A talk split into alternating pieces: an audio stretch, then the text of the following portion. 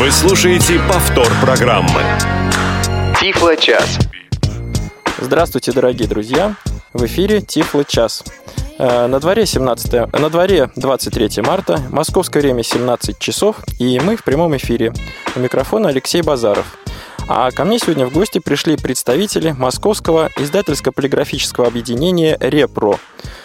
Пришли генеральный директор этого издательства Ирина Станиславовна Клепикова. Здравствуйте, Ирина Станиславовна. Здравствуйте, Алексей. И заместитель главного редактора издательства Сергей Анатольевич Новиков. Здравствуйте, Сергей Анатольевич. Здравствуйте, дорогие радиослушатели, и вы, Алексей Георгиевич. Здравствуйте. Ну, насколько я знаю, мы немножко с вами пообщались. Вы пришли, чтобы поделиться своими новостями а, и рассказать нашим слушателям о том, что у вас в издательстве вообще происходит в последнее время. Какие новинки, какие планы, так ли это? Да. Мы не отрицаем. Не отрицайте. Ну, а раз от своих слов вы не от- не отказываетесь, тогда давайте начнем. Начнем мы с предстоящего э, в будущем году важного события. Расскажите, пожалуйста, о нем. Кто из вас расскажет? Ну, Думаю, что Сергей Анатольевич Сергей начнет. Анатольевич, что произойдет в будущем году? Э, Московское издательское полиграфическое объединение, известное как ООО МИПО Репро, именно такая надпись на всех наших изданиях, э, рельефно-точным шрифтом Брайля выпущенных, э, было основано в 1992 году. И было оно создано из числа тех специалистов, которые до того работали в специальной редакции литературы для слепых, которая существовала в издательстве «Просвещение». Э, Вот в связи с э, теми изменениями и катаклизмами, которые произошли в ходе перестройки и по- впоследствии, издательство просвещения тогда не захотело уже заниматься брайлевской литературой, и тогда было принято решение создать ООО «Мипо Репро», которое вот с тех пор продолжило дело издания брайлевской литературы в основном на базе Московской специализированной типографии номер 27 типографии, которая обеспечивает высокое качество печати благодаря использованию э, печатающих устройств маточной печати. Вот. За 24 пока еще года, а в следующем году уже будет 25 лет, была проделана большая работа, были выпущены э, тысячи названий книг рельефно-точечным шрифтом Брайля. Это э, десятки тысяч брайлевских э, корешков.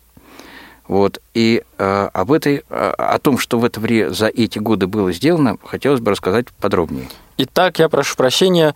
Значит, э, издательство было образовано в, 90, в 1992 году. Таким образом, в 2017 году наступит 25-летие, Совершенно верно. Четверть века. четверть века.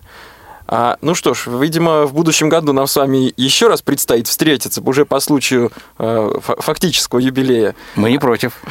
Это здорово. А давайте все-таки тогда вы расскажете, что же, собственно, было проделано и что на сегодняшний день, э, какие у вас интересные новинки в сегодняшнем вашем каталоге. Э, Хорошо. Ну вот э, Московское издательское полиграфическое объединение «Репро» выпускает самую разную литературу. Э, Это в том числе и учебная литература, то есть учебники и учебные пособия, которые издаются для начальной и средней школы. Сейчас э, фактически по э, каждому предмету издано несколько вариантов учебников. Я думаю, радиослушателям известно, что сейчас существует большое количество учебников по каждому предмету. Вот основные из них по согласованию со школами мы выпускаем. Сергей Анатольевич, давайте только подчеркнем, я прошу прощения, речь идет о учебниках и учебных пособиях для средней школы. Начальной, Начальной э, и средней. И средней школы, совершенно верно. Речь не идет о высшей школе, то есть о разного рода вузах.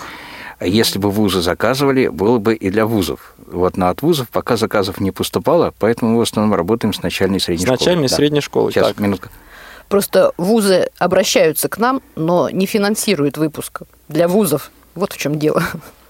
А, то есть э, потребность такая есть, но... Да, потребность есть, но финансирование по вузовской тематике отсутствует. Пока отсутствует, Да. да. Вот, ну вот э, что касается школ, то здесь выпускались не только учебники, но и учебные пособия, вот, в том числе выпускались книги по компьютерной грамотности, такой двухтомник был Шафрина, выпускался англо-русский словарь и русско-английский причем в англо-русском словаре в качестве приложения печаталась так называемая английская краткопись. Это система обозначений, принятая в англоговорящих странах, позволяющая читать э, брайлевскую литературу, э, выпускаемую вот в странах, где э, используется английский язык, как разговорный. Вот.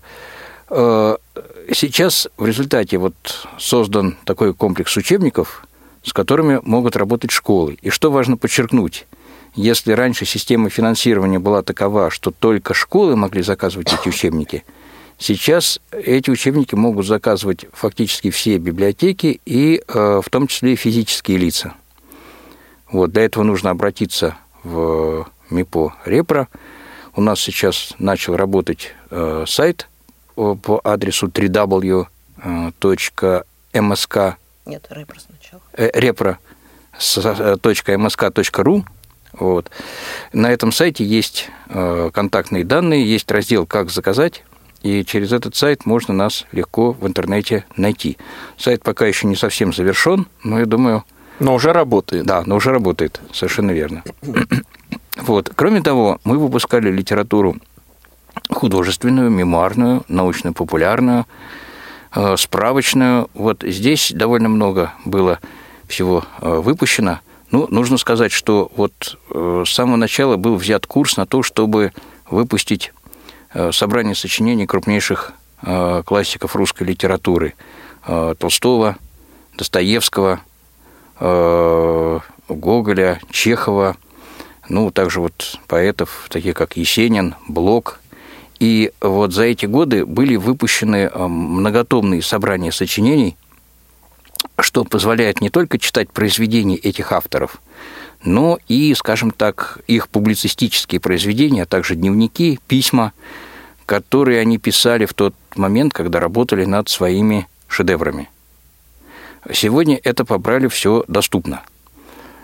Э, правда, вы можете меня спросить, а где эти книги можно получить? На это я могу ответить, что получить их можно э, в любой из библиотек для слепых, в том числе почти в каждом регионе России такие библиотеки есть.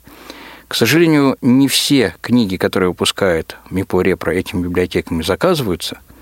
Э, но если книга отсутствует в вашем регионе, ее можно получить через э, Российскую государственную библиотеку для слепых РКБС, сокращенно, где есть специальный отдел э, межбиблиотечного абонемента, который обязан вот такими книгами читателей обеспечивать. Вот. Ну, вот э, в результате сейчас основные произведения русской классики по Брайлю изданы, причем изданы в новых изданиях. И э, это, я считаю, очень большое завоевание. Но не только это. Э, любители истории сегодня могут прочитать по Брайлю многотомную историю государства российского Карамзина.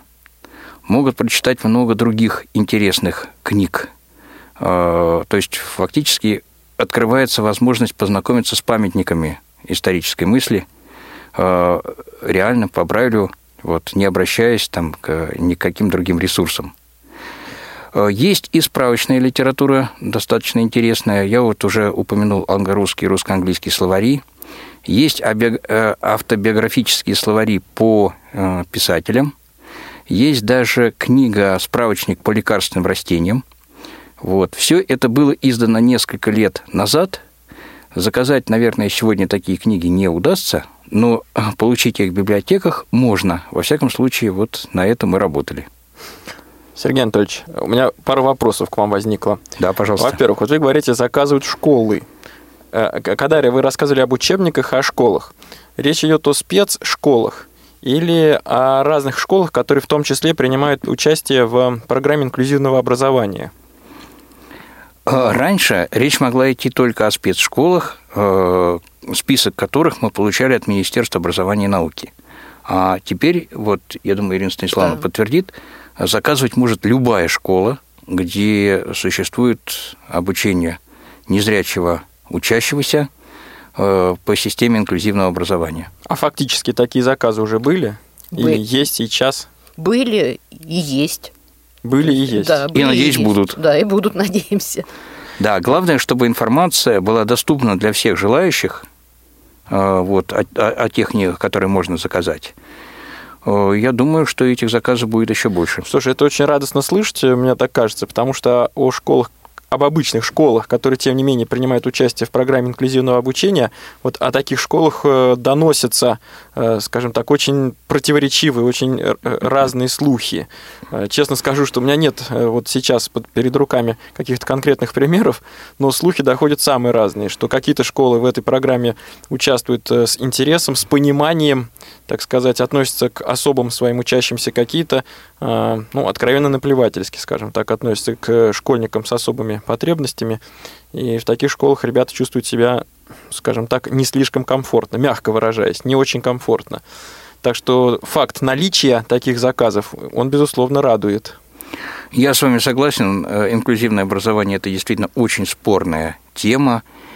И э, я лично являюсь, склоняюсь скорее к образованию в специализированных э, учебных заведениях, чем к инклюзивному, хотя и не отрицаю инклюзивное образование на отрез. Но мне кажется, что сейчас сложилась такая ситуация, когда по системе инклюзивного образования школа легко может получить финансирование, но нет пока организаций или институтов, которые э, обеспечили бы ответственность за высокий уровень инклюзивного образования. То есть таких организаций, которые бы проверили у инклюзивного учащегося знание Брайля, возможность ориентироваться по карте – возможность работать с компьютером с помощью программ экранного доступа и так далее. С пробирками химическими веществами в том числе. Кстати, с помощью специальных тифлоприборов можно работать и с пробирками. Сейчас есть приборы, которые э, определяют прозрачность жидкости, цвет и так цвет, далее. Да, да. да. Такой, такие, такой прибор вот э, был даже в, в тот период, когда я в школе учился. Да, фотофон. Фотофон, я, совершенно да, да, верно. Помню, да. А скажите, пожалуйста, еще, вот вы рассказали о большом числе различных наименований, и справочники, и полное, полное собрание сочинений, и, и так далее, и словари. А э, если это не секрет, конечно, каков объем тиража?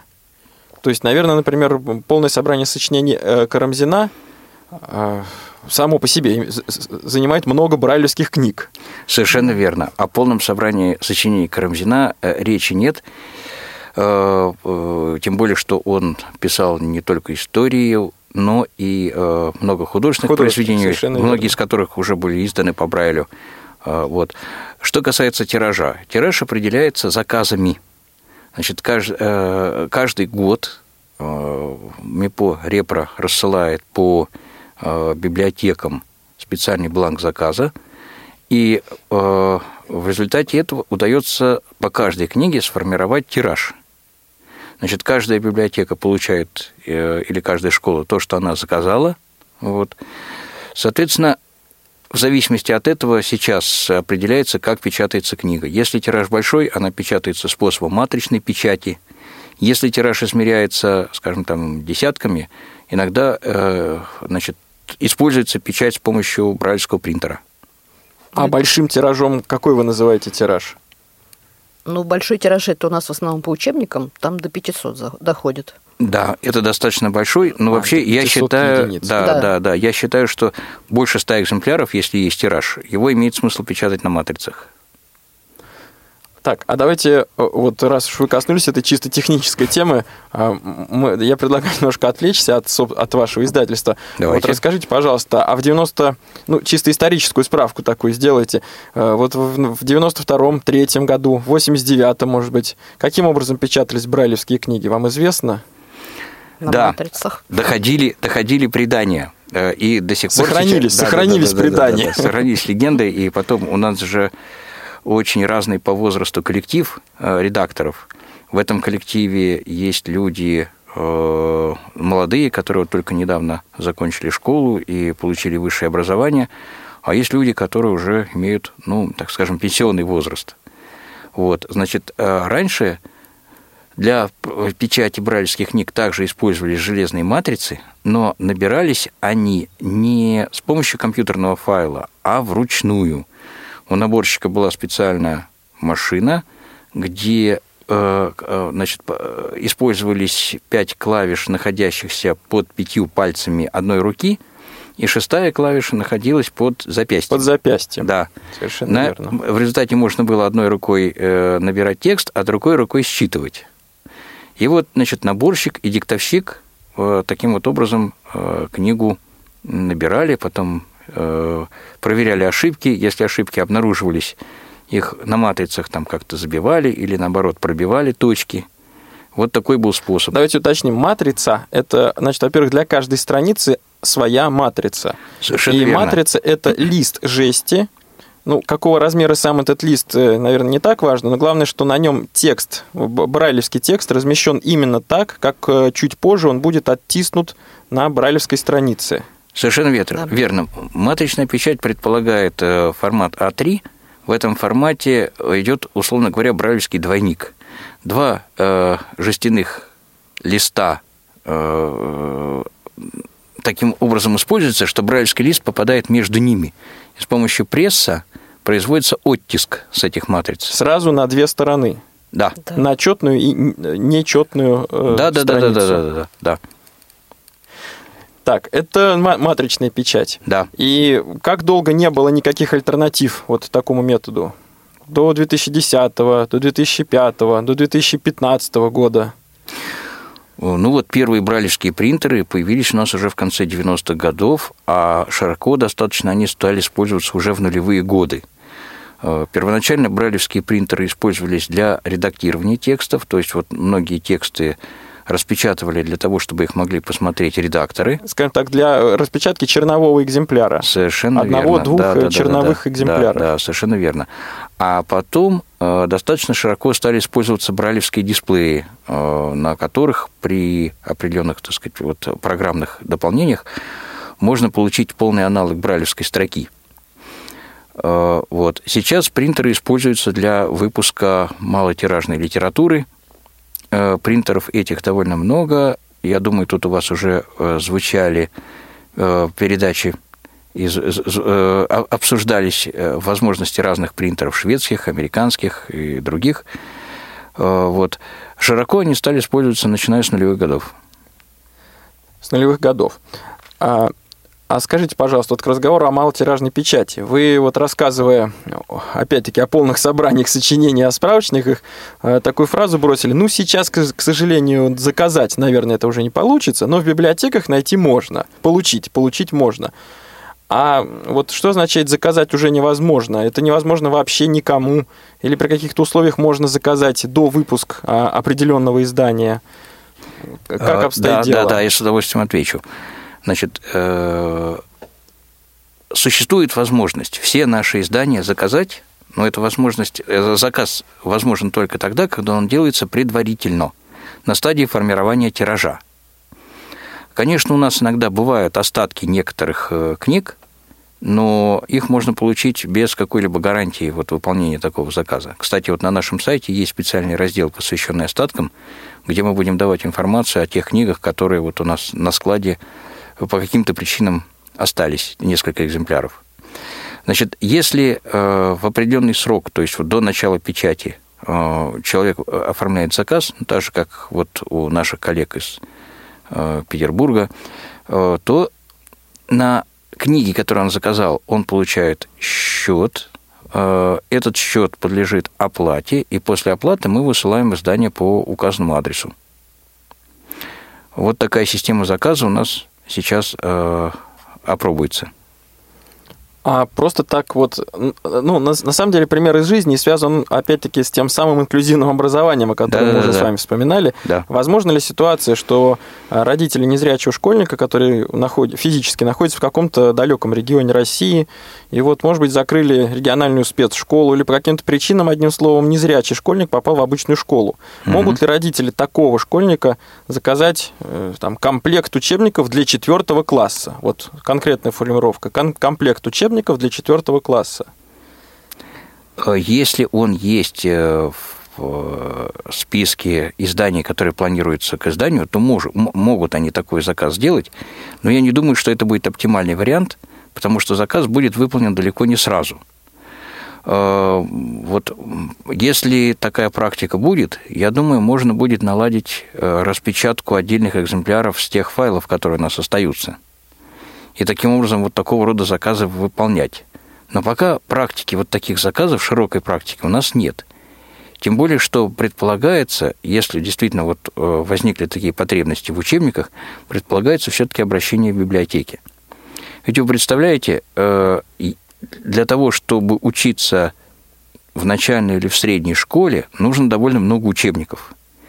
И я считаю, что, вообще говоря, не должны родители незрячего учащегося все эти учебники заказывать за свои деньги. То есть это, в принципе, не, не их задача. Да, да. Раз уж да, э, ребенок да, учится да, в государственном образовательном учреждении, раз уж э, среднее образование у нас, э, ну, в принципе, считается бесплатным за государственный счет, да, то сама эта задача не должна лежать ну, на родственниках. Сейчас даже и условно здоровые учащиеся оплачивают значительную часть своих учебников – то есть вот какие-то затраты, конечно, быть могут, вот, но я думаю, что просто рационально. Ну, вы представьте, вот если вы возьмете все учебники для восьмого или для девятого класса, и историю, литературу, хрестоматию по литературе, э, иностранный язык и так далее, у вас будет огромная гора книг, что вы будете с ней делать, когда вы перейдете в десятый класс?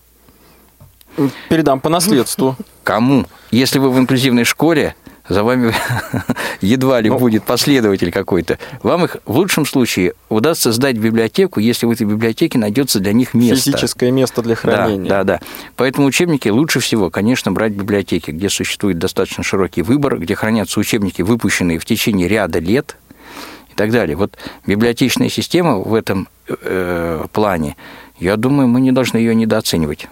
И не только недооценивать, а наоборот использовать, использовать по максимуму. Да, да, да, да, да, да, да, да, да, совершенно верно.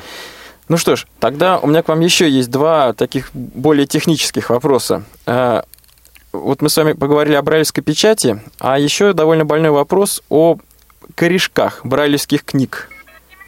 Вот расскажите, пожалуйста, каким образом переплетаются, сшиваются современные брайлевские книги в издательстве Репро? Ну, издательство рэп работает на базе 27-й типографии. Там это делается все вручную. В связи с тем, что нельзя заминать точки, то есть фальцовка книг, ну, сгиб их, делается вручную, прошивка делается на машине, потом вручную же опять склеивается папка, и вручную же вклеивается блок вот Давайте все-таки уточним. Вот э, книга состоит, будем говорить, из отдельных тетрадок, сшитых да, скрепками, да. или это совокупность отдельных страниц, которые имеют общий проклеенный переплет, корешок? Она состоит из тетради, потом это все проклеивается. То есть сначала все скрепляется. Сейчас отказались от скрепления скрепками. Сейчас довольно-таки прочные нитки. Ну, ну типография приобрела недавно э, станок вот, новый нитка швейный, и они на нем сшивают тетради. Потом идет склейка этих тетрадей на, на общую основу. И потом уже все это вклеивается вот в корешок. Я понял. Просто, ну, вот и по моему личному опыту, и по э, вот разговорам с моими, скажем так, собратьями по несчастью, я бы это так назвал, на самом деле есть тип корешка, где книга просто склеивается. Совокупность страниц, сколько их там, 70, 80, угу. они просто склеиваются одним общим таким клеевым блоком. Я не знаю, Понятно. как это грамотно назвать. И получается, что при активном чтении такой книги вот этот э, клеевой массив, он разламывается, раз э, начинает угу. крошиться, и что самое, в общем, неприятное, страницы начинают вылетать по одной. Угу. Да, не, не тетрадью, не блоком, а просто вот одна конкретная страничка отклеилась, и ты с ней уже ничего сделать не можешь. Нет, понятно. Мы не делаем, особенно учебники, мы не делаем так, так, таким способом. Мы их обязательно прошиваем тетрадями, и потом уже все это склеивается. То есть, ну, то есть нет такого, чтобы оно разваливалась. Если может оторваться только одна тетрадь, но это очень редко случается, потому что сейчас довольно-таки хорошее качество вот сшивки в типографии. Это очень хорошо. Да. Хотя я должен сказать, что мировая практика выпуска школьных учебников, она знает э, разные подходы. Недавно у нас была встреча э, вот на достаточно высоком уровне – и там специалисты Роспечати рассказывали, как они посетили Италию и видели там центр, где происходит распечатка литературы. Их поразила простота, с да, какой эту литературу печатают на принтере, и просто определенный такой вот стопку страниц запечатывают в целлофановый пакет и передают пользователю. То есть фактически у страниц вообще нет корешка, получается? Да, да, Да, да, да. да. Предполагается, что пользователь их один раз прочитал Прочитал? и отправил на не- ресайклинг. Не, не так далеко отправил. На макулатуру, да, на макулатуру. Вот. Поэтому вот у нас подход, конечно, другой. Мы считаем, что учебник он должен жить э, в течение всего срока. Пару-тройку десятилетий, так примерно. Нет, нет, нет, Нет? Сейчас есть новый Мы стандарт. считаем, что. 5 лет. Да, пять лет как минимум он должен прожить. Вот. э, И на эти пять лет ему должно хватить запаса прочности. Э, Хорошим запасом прочности считается такой, при котором книгу можно прочитать несколько десятков раз. Ну вот мы стараемся пока этот стандарт в отношении учебной литературы выдерживать. Значит, э, срок, срок действия, срок годности современного учебника 5 лет. Рассчитанный срок действия. Просто по своему опыту могу сказать, это, правда, скорее относится не к школьной программе, а к вузовскому обучению. Мгм. Да, что мне приходилось брать, ну, приходилось, это не, не в смысле в негативном смысле, мне приходилось брать. А я брал учебники, изданные в 81 80, в 1981 году, 83 5 вот, а брал я их, соответственно, в году в 2002, в 2004. Вот, поэтому я так и попытался пошутить насчет двух-трех десятилетий. То есть такие учебники тоже существуют. Нет, на самом деле учебник может дольше существовать, но просто мы обновляем как бы список по предметам в течение пяти лет. То есть мы, Понятно. мы обязаны выпускать новый учебник, там, например, по алгебре для шестого класса не менее чем раз в пять Раз лет. в пять лет. Да. Да. А вот э, раз- разговаривая, говоря об алгебре для шестого класса, о геометрии, ведь в этих учебниках большую роль играют чертежи. Чертежи, схемы, таблицы, диаг- э, ну, чертежи и схемы, скажем так. Таблицы – это отдельный разговор. А как обстоит дело вот с печатью рельефных э, схем, рельефных геометрических построений, может быть? Как э, вот это впечатывается учебник, издается отдельным приложением к учебнику? Ну, тут разные есть варианты. То есть для начальной школы это идет совместно с текстом. То есть это вообще делается эскиз отдельно на бумаге сначала, потом переводится этот эскиз рисунка на кальку, потом с кальки уже вручную, опять же, выбивается на матрица металлическая, потом туда уже только дописывается текст. Или наоборот, сначала на матрицу выбивается текст, а потом туда вручную вносится рисунок. Это вот для начальной школы так. Для средней школы и старших классов обычно идет в конце учебник, в конце одной бралевской книги идет вот что там по теме было, то есть это выносится в несколько тетрадей в конец книги.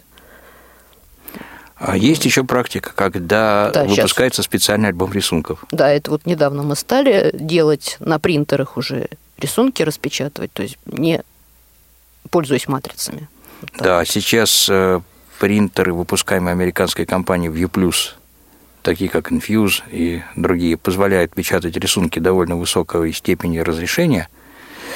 И к тому же там есть возможность э, с помощью точек разного формата показывать некоторые цветовые различия.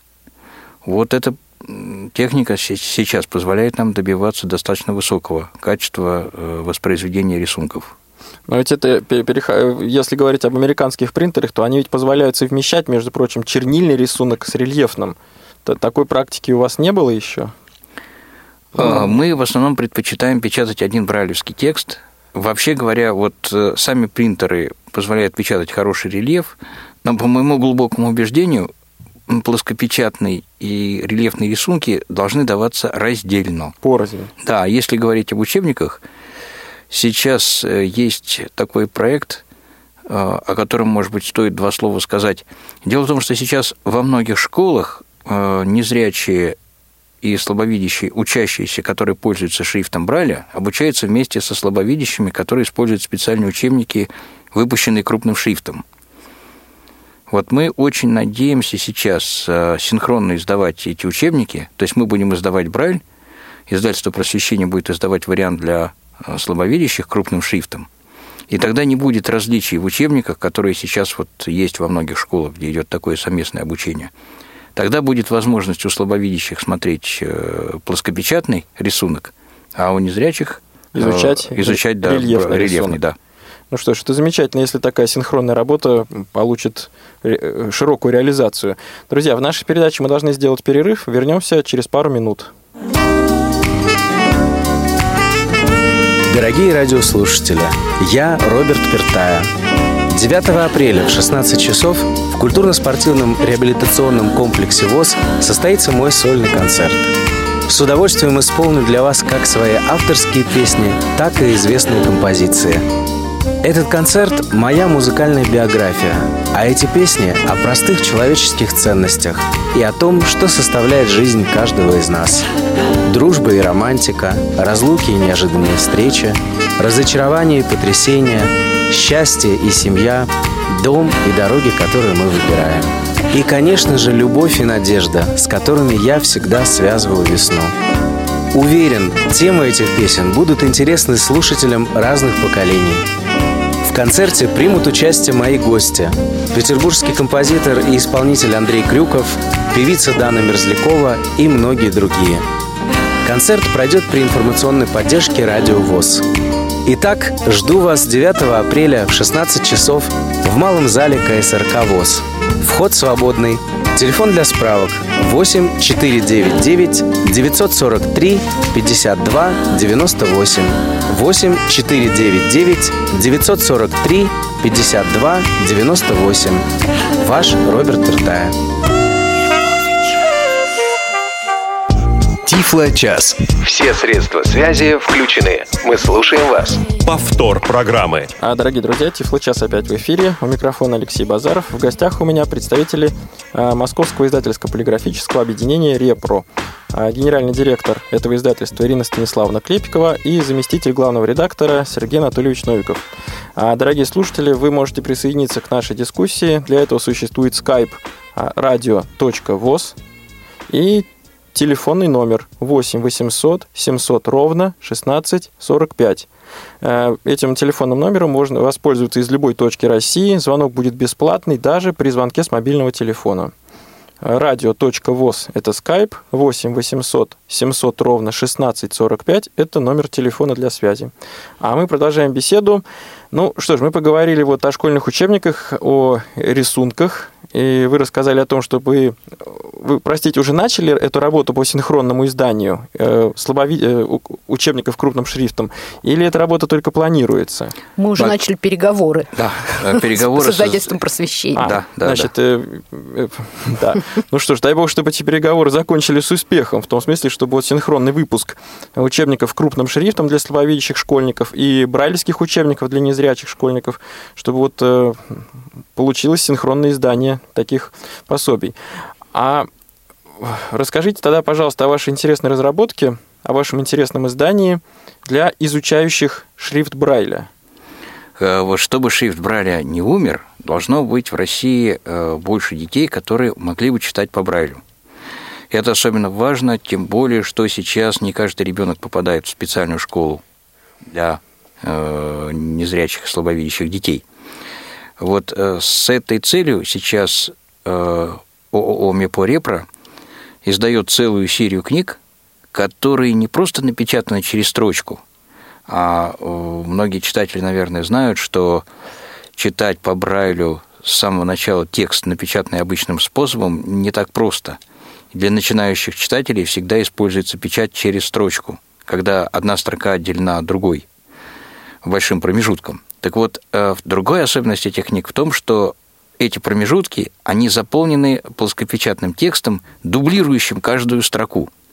Это позволяет, э, скажем, вот родителям или преподавателям, которые не всегда бывают знакомы с Брайлем, и вообще читать брайлевский текст э, не, не всегда бывает удобно, позволяет контролировать маленького незрячего читателя.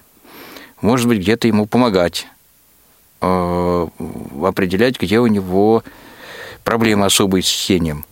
Кроме того, эти книги, они сравнительно небольшие по объему, они хорошо выглядят. Э, Некоторые брайлевские издания достаточно большие по размеру, и это иногда... э, Смущает да, читателя. Да, да, спасибо. потенциального читателя. Спасибо вам за ваш Нем- дипломатический, смущает. за пл- дипломатический дар, да. Вот. А эти книги небольшие, объемом не более 60 страниц. И еще что интересно, во многих книгах есть рисунки. Э, Например, есть сказка «Теремок», русская народная сказка, где все персонажи известные, ну вот и мышка-нарушка, и муха-цокотуха, они представлены на рисунках. Э, Есть э, специальная энциклопедия для любознательных в восьми тома, томах. Вот все эти тома тоже вот изданы в этой самой серии. Книги из этой серии можно заказывать, они сейчас представлены на сайте www.repro.msk.ru. Э, вот их можно заказывать, получить фактически любому физическому или юридическому лицу. А, Сергей Анатольевич, простите, эта энциклопедия тоже напечатана через строку? Да, да, да, да, энциклопедия через строку. То есть получается, что вот статью этой энциклопедии может прочитать как и брайлевский читатель, так скажем, так да, и зрячий да, да, читатель. Да, да, да. Вот. Сначала казалось, что это будет полезно только одним незрячим детям. Но вот у меня, скажем, дочь сейчас учится читать, я использую эту книгу для того, чтобы контролировать, что там она читает. То есть она читает плоскопечатный текст, а я слежу за ней по Брайлю. Вот такой вариант, оказывается, тоже возможен. А скажите, чтобы прочитать вот сказку о, о мышке-нарушке, все-таки, скажем так, уже надо уметь читать. Мышка, так сказать, хвостиком, там, махнула, да? А с чего начинается? Есть ли у вас, э, так сказать, нулевой уровень обучения? Или вот эти книги сразу содержат какие-то тексты? Мы выпускали букварь. И, наверное, он еще будет издаваться. Есть несколько разных вариантов букваря. Есть букварь для людей, которые потеряли зрение Э, в зрелом возрасте, есть букварь для детей, есть э, специальные издания букваря для детей с нарушениями интеллектуального развития. Вот все эти варианты букваря, они сейчас э, доступны в библиотеках точно. Ну и у нас их можно заказывать в, то, в те годы, когда они издаются. Но вот та книга, которую вы сейчас рассказали, она, я так понимаю, содержит именно уже полноценные тексты каких-то сказок, да, рассказов. Да, да, да, да, да, совершенно верно. А, например, кроме мышки-наружки, о чем еще, о ком, о чем можно еще прочитать? А, есть сборник Лев Николаевич Толстой детям. Ну, как вы знаете, Лев Николаевич Толстой э, сам преподавал, сам создал школу в Ясной Поляне, в имении, где он жил – Э, написал он э, четыре книги для чтения детских. И вот из этих четырех книг были взяты тексты, которые составили сборник «Толстой детям». Э, вот этот сборник есть. Есть несколько сказок из числа сказок, собранных Владимиром Ивановичем Далем, автором известного словаря великорусского языка. Есть сказки есть классические произведения детской литературы Корнея Чуковского, Самуила Маршака. Ну, вот та же «Муха-цокотуха», есть э, «Майдадыр», есть «Краденое солнце». Э, вот эта литература, она есть. Ну, то есть диапазон достаточно широкий от, нач... от самой начальной школы и до, скажем, под... подросткового возраста. Да, это все рассчитано для детей до школьного и младшего школьного возраста. Ну, просто мне кажется, что про мышку-наружку в пятом классе, наверное, не очень интересно читать. А в то же время у Льва Николаевича Толстого, в общем, рассказы очень разные, среди них есть такие, которые мне прям, прям буквально нравятся. Вот для сборника были выбраны именно те рассказы, которые в основном вот рассчитаны на младший школьный возраст. А такой еще чисто технический, оформительский вопрос. Э, как, как идет нумерация в такой книге? Есть правая сторона, левая сторона, нечетные, четные страницы, или текст расположен только на одной поверхности листа? А, вот на нашем сайте видно, какие книги напечатаны э, способом двухсторонней брайлевской печати и какие способом односторонней брайлевской печати. А, нумеруется каждая страница, на которой есть текст. То есть, если это двухсторонняя брайлевская печать, номера страниц есть и слева, и справа. То есть, четные и нечетные страницы нумеруются. Четные и нечетные нумеруются. Да. А вот если нанести плоский, плоский текст на тыльную, на оборотную сторону брайлевской печати, ведь это же не очень хорошо получится. Или нормально нет, получается? Нет, нет, нет. Э, ну, вот э, в следующий раз мы вам принесем вот такую книжку, вы увидите. Я сам все, все, что, что все там получается. Увижу, да, да, да, да, увижу, смогу это осязать, скажем да. так, и детально расскажем слушателям. Могу только сказать, что, конечно, вот производство таких книг, особенно с рисунками, оно потребовало немало энергии. Э, вот здесь было проявлено довольно много я бы сказал так, энтузиазма в этом плане. Да, да, да, да, да. Вот благодаря этому сейчас вот эта серия жива. И эти книги сейчас непосредственно можно заказать. Да, совершенно верно. Это хорошо, это очень хорошо. Про себя, кстати, могу сказать, что своим личным опытом изучения Брайля, если можно, поделюсь коротко, что я, на самом деле, начинал обучение в э, школе для слабовидящих детей, и для школы для незрячих слабовидящих перешел чуть позже. Со шрифтом Брайля я познакомился не в первом классе, познакомился с ним самостоятельно, а, и у меня как раз э, было два средства для изучения. Ну, во-первых, это полноценный букварь, где обычные плоскопечатные буквы А, Б, М, П были напечатаны рельефными точками. То есть контур буквы был напечатан рельефными точками, а рядом с рельефным контуром а, располагался знак шеститочия, и буквально рядом с ним брайлевская буква. Там только первая точка, первая и вторая точка. И можно было, вот держа под пальцем шеститочие и точки этой буквы, можно было понять, из каких точек эта конкретная буква состоит. И, значит, так, э, таким образом была оформлена примерно две трети книги, а потом шли, ну, просто брайлевские тексты, напечатанные уже обычным так сказать, традиционным шрифтом Брайля. А вторая моя небольшая, так сказать, шпаргалка, и, наверное, с такой шпаргалкой некоторые слушатели наши даже знакомы, это такая пластмассовая табличка, э, примерно э, с половину А4 листа, современного А4 листа. Вот, табличка тоже содержала алфавит от А до Я, некоторые знаки препинания и цифры от единицы до нуля. А, причем табличка была устроена таким образом, что над каждым брайлевским символом располагался а, ну, визуальный символ того, как этот символ традиционно обозначается во всех э, изданиях при, э, при печати книг. Ну или можно сказать наоборот, под обычным символом был расположен брайлевский символ. И вот с помощью такой таблички, ну, это, я говорю, это была моя шпаргалка на всякий случай, когда я только перешел вот э, в школу для незрячих э, детей. Школа-интернат номер один тогда это была, московская. Сейчас, кстати, такие таблички выпускаются. Их можно приобрести, например, в интернет-магазине тифлотоваров «Семицветик». Э, и они пользуются определенным успехом. Брайлевская буква там дана в двух измерениях, рядом с шеститочием и будучи изображена в э, прямоугольнике брайлевской клетки. А рядом плоскопечатный знак, буквы, цифры и знаки препинания. В формате А3 представлены. То есть формат, это что, получается, довольно большая да, такая таблица? Да, да, да, это большая таблица. В общем, это не совсем карманная табличка. Не совсем, да, да, да, да. Мы подумаем о выпуске такой книги, про которую вы рассказали. Ну, я подозреваю, что, в общем, наверное, такая книга секретом не, не Нет, но я имею, что вот, вот э, вообще вот эта книга, вот книги с плоскопечатным шрифтом, это идея принадлежит некоторым родителям, которые к нам просто обратились, вот как раз вот по поводу того, что дети их начали читать, они не понимают, ну, не знают букв брайлевских, зрячие родители, и не могут детям что-то подсказать и помочь. То есть это года три назад они к нам обратились, ну, некоторые, несколько было причем обращений, и мы решили вот ну, к сожалению, долго разрабатывали эту систему. Главное, что есть результат. Да. Три года, конечно, срок немалый, но самое главное, что есть результат. Да, результат есть. А э, я должен сказать, что когда я начинал читать по Брайлю, это тоже было в э, школе-интернате номер один для слепых детей, э, вот с трудом я привыкал к Брайлю, хотя с первого класса учился именно в рамках этой системы. Я своих родителей просто терроризировал, когда у меня что-то там не получалось, неправильно прочил, я говорю, а вы знаете, здесь в тексте опечатка. И они ничего не могли сказать. Это уже тогда редакторские редакторские качества начали проступать. Начали проступать. Ну что ж, а тогда э, расскажите, наверное, об еще одной вашей а, новинке да, в вашем каталоге. Это да. Э, альманах или сборник, как вы его правильно называете?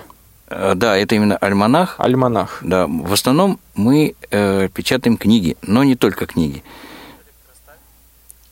А, Сергей Анатольевич, прошу прощения, да, давайте мы дадим да, да, да. слово слушателю, а потом вы расскажете вот об этом интересном альманахе. Хорошо. Кирилл из Электростали. Мы слушаем вас. Здравствуйте, Кирилл. Здравствуйте, да. Алексей, здравствуйте, Сергей, здравствуйте, Ирина. Здравствуйте. А, скажите, пожалуйста, ой, на самом деле, знаете что? На самом деле, вот то, что ты, Алексей, рассказываешь, это на самом деле мне эта книга знакома.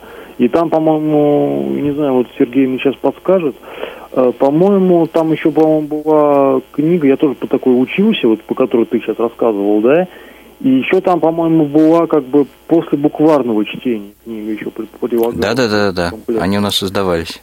Да, да, да, да, да. Вот я по этой книге учился, и я могу вот вам сказать, что как бы после этого всего я на самом деле отдал это как бы в, ну, в свою библиотеку. Вот у нас вот в электростале есть как бы библиотека, и только одна библиотека на город, э, где, так сказать, вот э, этот социальный отдел, где вот, э, брайлевская литература представлена, скажем так. Ну и как бы там она вроде хорошо, вроде взяли.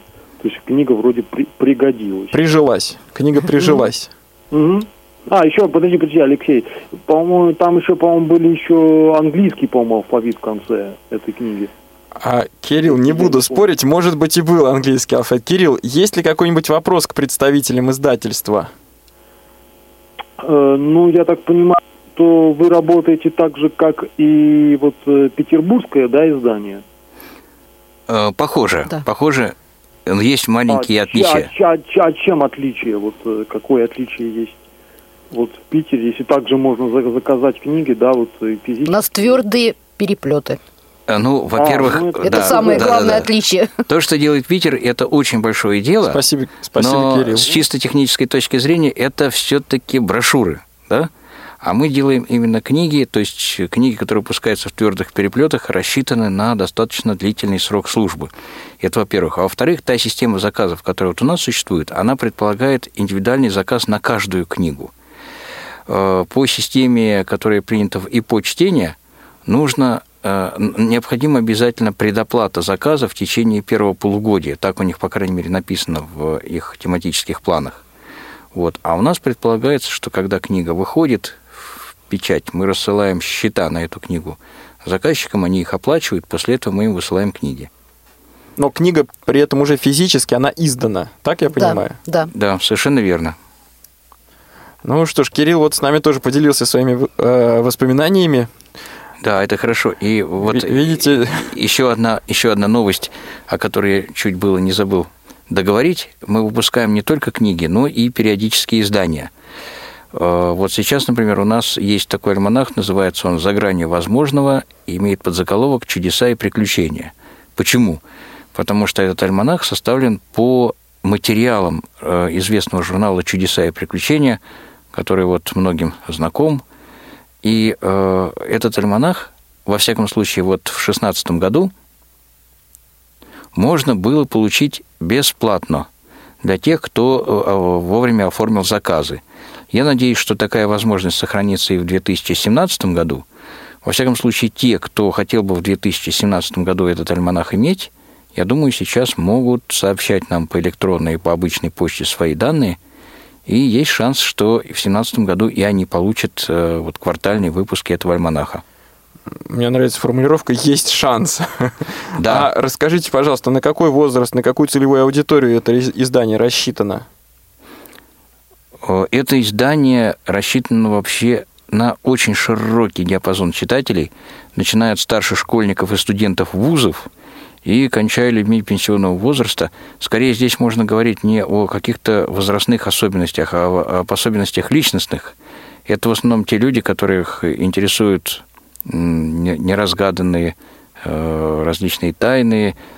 Э, Вот для людей это рассчитано прежде всего на любознательных людей, вот, которые привыкли сомневаться, казалось бы, в известных уже истинах, которых интересует то, те вопросы, на которые еще наука не нашла ответа и так далее. А какой объем брайлевского издания? Э, Четыре книги в квартал.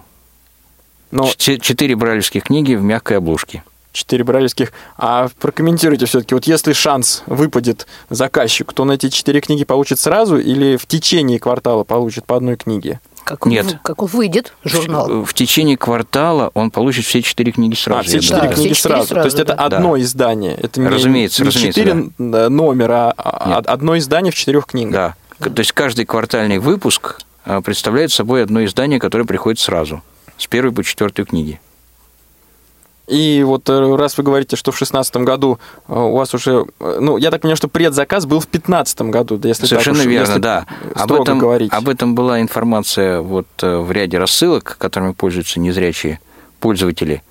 Мы давали объявление на страницах журнала «Школьный вестник». Ну, я думаю, что мы дадим более широкую информацию на, в расчете на 2017 год. и соберем, наверное, еще больше заказов. А вы можете сейчас назвать, если это не является коммерческой, может быть, тайной, вы можете назвать э, вот число заказов, их 2, 3, 20, 30?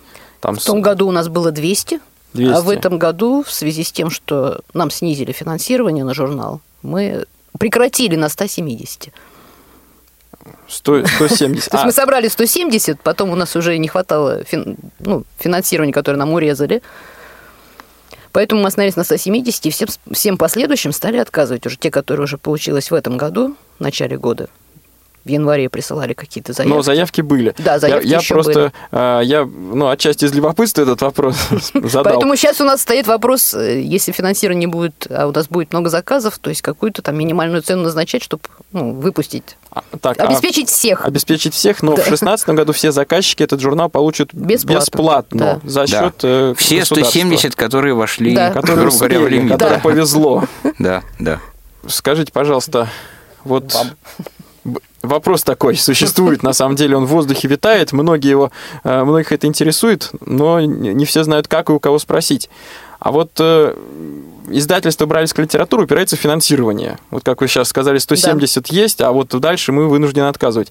А могут ли физические лица или юридические лица, или, может быть, региональные библиотеки от своего имени э, получить электронный макет книги из издательства, чтобы напечатать его своими силами, там одним экземпляром, дву- в двух экземплярах. Вот можно ли попросить у издательства электронный макет книги?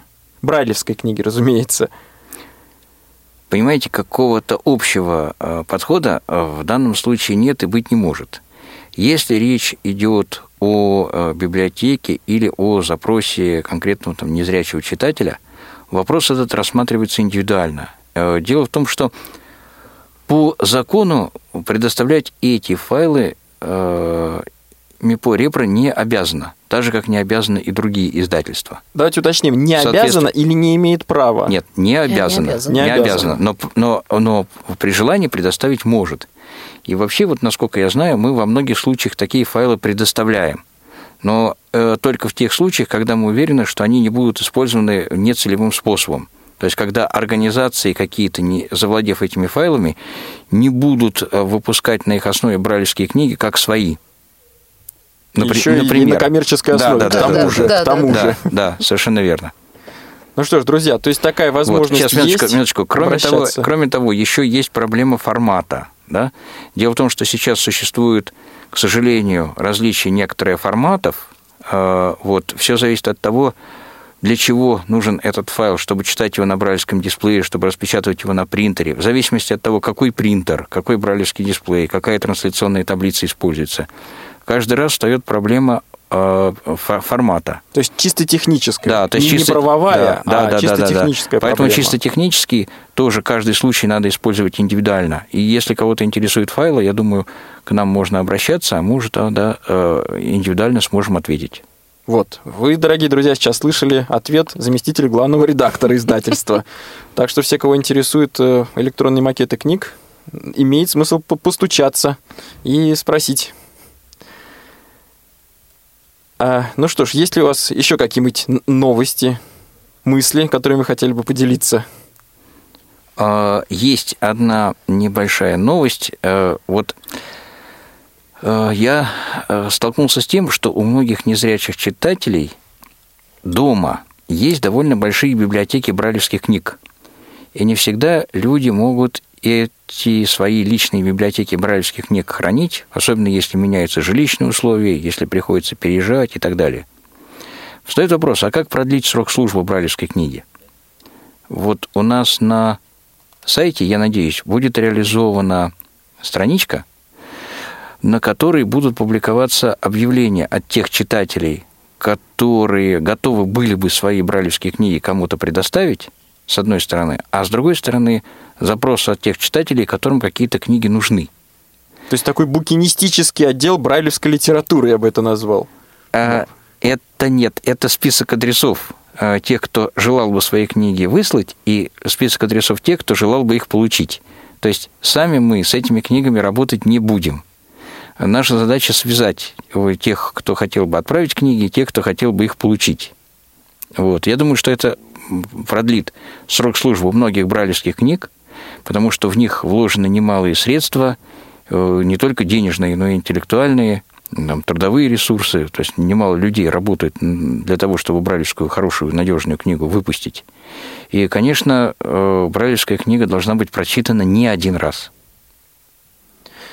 Ну, э, ну что ж, давайте только повторим. Это ваша идея уже реализована или она будет скоро реализована? Она будет скоро реализована. То вот есть... на сайте... Давайте повторим. Как можно связаться с издательством? Как можно найти контакты издательства?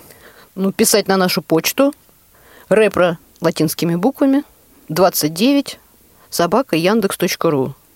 И есть еще телефоны на нашем сайте. А как на сайт попасть?